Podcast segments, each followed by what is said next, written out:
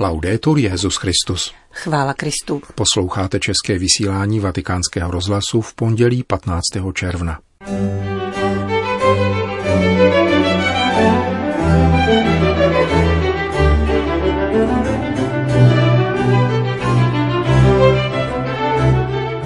K rozlišování mezi relativismem a morální rigidností vyzval papež František na audienci pro církevní hnutí pro práci v kultuře. Vatikánská pediatrická nemocnice informovala o úspěšné léčbě šestiletého dítěte trpícího akutní leukémií, u něhož byl v březnu diagnostikován také nový koronavirus. Do Fatimy se minulou sobotu vrátili poutníci. To jsou témata našeho dnešního pořadu, kterým provázejí Milan Glázer a Johana Bronková. Zprávy vatikánského rozhlasu. Vatikán. Zamyslet se nad rolí lajků a hledat nové formy jejich viditelnosti a podílu v církvi, a to zejména v případě žen, překonat hrozbu klerikalismu a rigidity. Toto směřování naznačil papež František při audienci pro církevní hnutí pro práci v kultuře. Jehož předsednictví přijal v závěru minulého týdne ve Vatikánu. Zmíněné hnutí italských katolických intelektuálů vzniklo již ve 30. letech minulého století z podnětu Monsignora Montiniho jako odnož katolické akce, zhromažďující vysokoškoláky. Po válečné době se zasadilo o demokratickou obnovu Itálie a z jeho líhně se zrodili čelní křesťansko-demokratičtí politici, ku příkladu Aldo Moro, od roku 1947 začal vycházet dosud činný tříměsíčník Svědomí, který postupně rozšířil okruh zájmu také na mezinárodní pole a zahájil spolupráci s Mezinárodním katolickým hnutím pro intelektuální a kulturní záležitosti, založeném v Římě téhož roku a propojeném s univerzitním hnutím Pax Romana. Setkání s delegací církevního hnutí pro kulturu bylo jedním z prvních neprotokolárních bodů papežovy agendy za pandemických omezení a obešlo se bez oficiální promluvy. Krátký přehled dialogu nicméně přineslo tiskové prohlášení zmíněného církevního hnutí, podle něhož papež poděkoval za kulturní osvětu, kterou hnutí nabízí na místní i národní úrovni, zejména o tématech synodality, demokracie, sociální soudržnosti, imigrace a míru. František dále popsal dvě naléhavé úlohy, které se v současnosti mají zhostit katoličtí lajci. V prvé řadě je to rozpoznání složitosti nynějších změn, vedoucí k překonání jakékoliv formy relativismu a morální rigidity. Z toho důvodu papež vyzval k hlubší reflexi o roli lajků, docenění všeobecného kněžství věřících a odkrytí lajkátu jako povolání. Petrův nástupce zároveň požádal o hledání nových forem přítomnosti a účasti, především žen, u kterých se projevuje mnohem pronikavější chápání mnohých otázek církevního života. Vatikán. Nepoddávejme se utrpení ani smrti. Ve vzkříšení svého syna otec uskutečnil všechny přísliby a podal nám největší důkaz své věrnosti. Píše papež František v dopise adresovaném Augustiniánkám z kláštera svaté Rity z Káši. Poděkoval jim za dar pětice růží, které mu sestry zaslali u příležitosti svátku své patronky. Svatá Rita patří k nejznámějším světicím. Není divu, uctívána je jako přímluvkyně v neřešitelných záležitostech a tudíž vlastně ženský protějšek svatého Judy Tadeáše, o němž tradice říká, že díky pokrevnímu příbuzenství s Ježíšem dokáže vyprosit rozuzlení nejzapeklitějších situací. 22. května ve svátek svaté Rity, připomínající den, kdy v roce 1457 zemřela, putují obvykle k jejímu hrobu do Kaši zástupy poutníků. Vzhledem k omezením kvůli prevenci nového koronaviru se velká pouť konat nemohla. Augustiniánské mnišky se proto rozhodly pro symbolické gesto a rozeslali na významná místa požehnané růže svaté Rity. Papež František jich obdržel pět, jednu pro každý kontinent. Další byly rozeslány také hejtmanům italských regionů, prezidentu republiky či premiérovi. Představená kláštera svaté Rity nyní zveřejnila odpověď, kterou z Vatikánu dostala. Na znamení své blízkosti a vděčnosti za modlitby na úmyslné služby žehnám vám a celé monastické komunitě, otcům Augustiniánům i včeličkám ze včelína svaté Rity, píše papež. Zmínka o včelách se však nevztahuje k úlům. Včelín, Alveare di Santa Rita je název domu pro dívky ze sociálně problematických kontextů. Děkuji vám a vašim spolusestrám za poselství, které jsem od vás obdržel spolu s požehnanými růžemi symbolizujícími pět kontinentů, které jsem složil k nohám Pany Marie. Přímluva naší nebeské matky a světice neřešitelných záležitostí, kéž nám dovolí naplnit vůli Boha, pro něhož není nic nemožného. Píše papež František a připojuje přání, aby se lidé sužovaní bolestí mohli znovu vrátit do kaši, oázy pokoje, kde mohou nastoupit nové cesty směřující k pravdě, jež osvobozuje. Představená kláštera svaté Ríty v Káši sestra Maria Rosa Bernardinis v komentáři k papežskému listu děkuje Františkovi a ujišťuje, že jeho blízkost sestry pocitují. Zejména nás potěšilo jeho požehnání pro naše včeličky, jak nazýváme naše děvčátka a dívky pocházející z rodin s ekonomickými a sociálními těžkostmi, které již přes 80 let přijímáme a vychováváme ve včelínu svaté Ríty, který je součástí našeho kláštera, říká představená. Papežovou požehnání pro tuto instituci přišlo krátce před domem otevřených dveří, který bude tentokrát probíhat prostřednictvím streamovaného přenosu na stránkách internátu i kláštera. Připomeňme, že včely mají rovněž místo v příběhu svaté Ríty. Při její smrti se objevil roj divokých černých včel, které se zabydlely v klášterní zdi a obývají ji dodnes.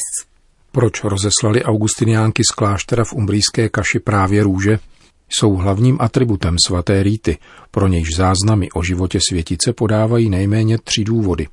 Když Rita po smrti manžela i svých dvou synů a mnoha protivenství způsobených spirálou rodové krevní msty vstoupila do kláštera, dostalo se jí podle tradice na Velký pátek v roce 1432 zvláštní vize ukřižovaného – Znamením hloubky spoluúčasti na jeho utrpení byl trn z Kristovy koruny, který zasáhl Ritu na čele a způsobil zranění, které se dlouhá léta nehojilo.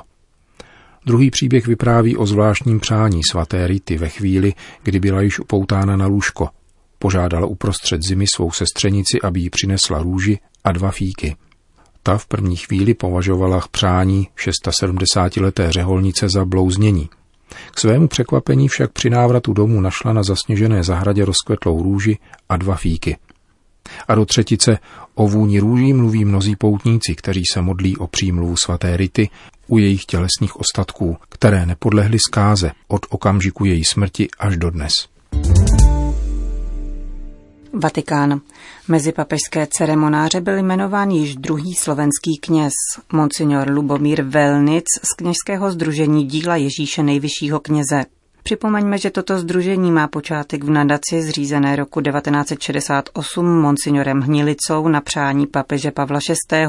pro podporu zemí východního bloku a původně nazývané Pro Deo et Fratribus Familia di Maria. Od roku 2008 má jeho kněžská větev status Mezinárodního združení papežského práva. Monsignor Lubomír Velnic vystudoval kanonické právo na Papežské univerzitě svatého Tomáše Akvinského v Římě. Spolu s jmenováním zůstává nadále členem apoštolské penitenciárie, kde působí jako sekretář kardinála Maura Piacenci a zároveň bude sloužit v rámci Úřadu pro liturgické slavnosti. Papežských ceremonářů vedených monsignorem Guidem Marínem je po tomto jmenování celkem osm. Vedle pěti Italů sloužících při papežských liturgiích je to další slovenský kněz Jan Dubina a polský kněz Křištof Marcianovič. Vatikán. Vatikánská pediatrická nemocnice Bambino Gesù informovala o úspěšné léčbě šestiletého dítěte trpícího akutní lymfoblastickou leukémií. U něhož byl v březnu diagnostikován také nový koronavirus. Rodina malého pacienta přicestovala v říjnu loňského roku z Londýna, aby chlapec mohl zahájit terapii v nemocnici Bambino Gesù, kde se měl podrobit transplantaci kostní dřeně. Nejprve nastoupil na přípravnou chemoterapii a imunoterapii, které napomáhají k dosažení stavu, v němž jsou lepší předpoklady pro úspěšnou transplantaci. Vzhledem k tomu, že vhodný dárce kostní dřeně nebyl nalezen, lékařský tým se rozhodl pro transplantaci ehematopoetických kmenových buněk jednoho z rodičů.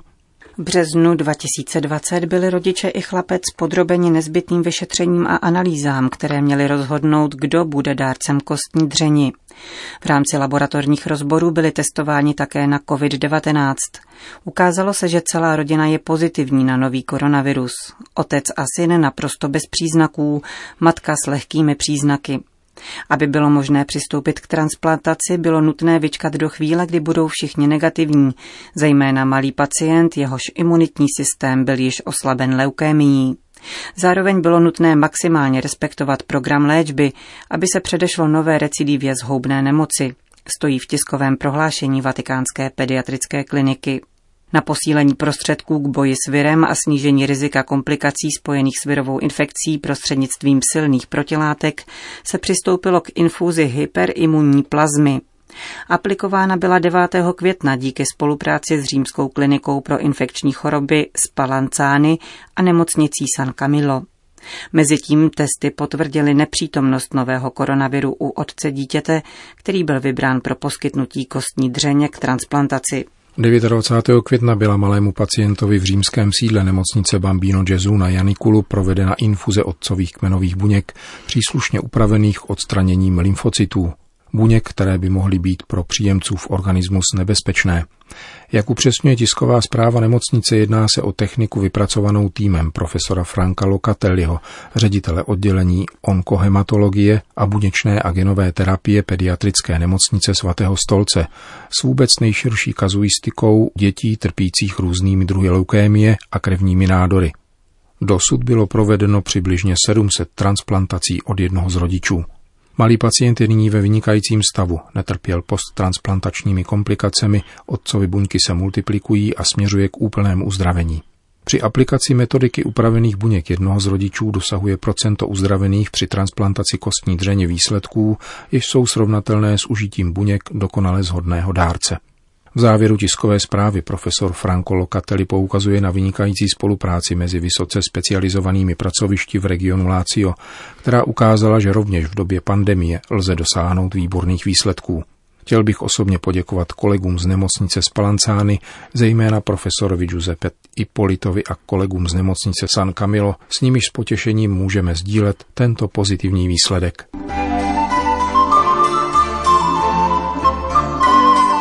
Portugalsko. Do Fatimy se minulou sobotu vrátili poutníci u příležitosti z tého výročí zhotovení Fatimské Madony, která byla poprvé vystavena právě 13. června roku 1920, ale tež v souvislosti s připomínkou druhého zjevení Matky Boží třem pasáčkům v Cova de Iria.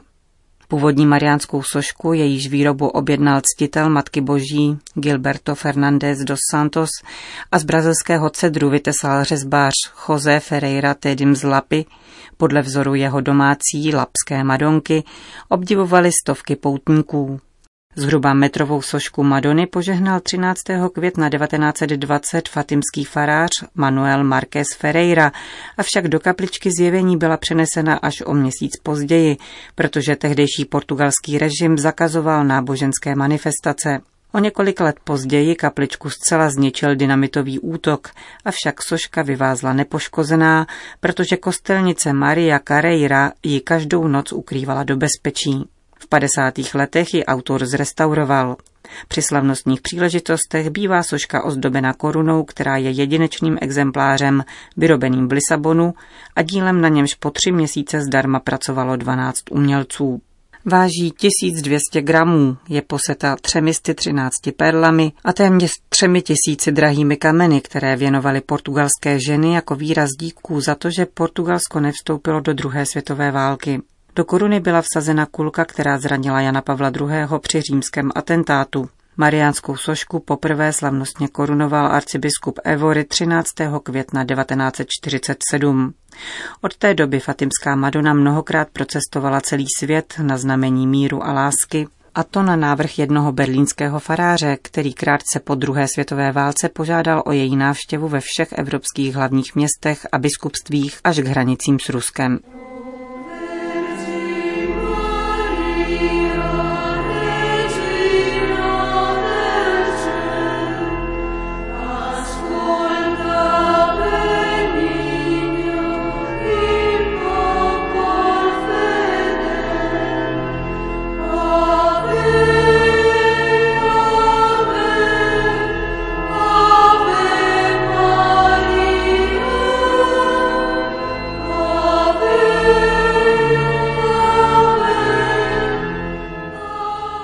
Končíme české vysílání vatikánského rozhlasu.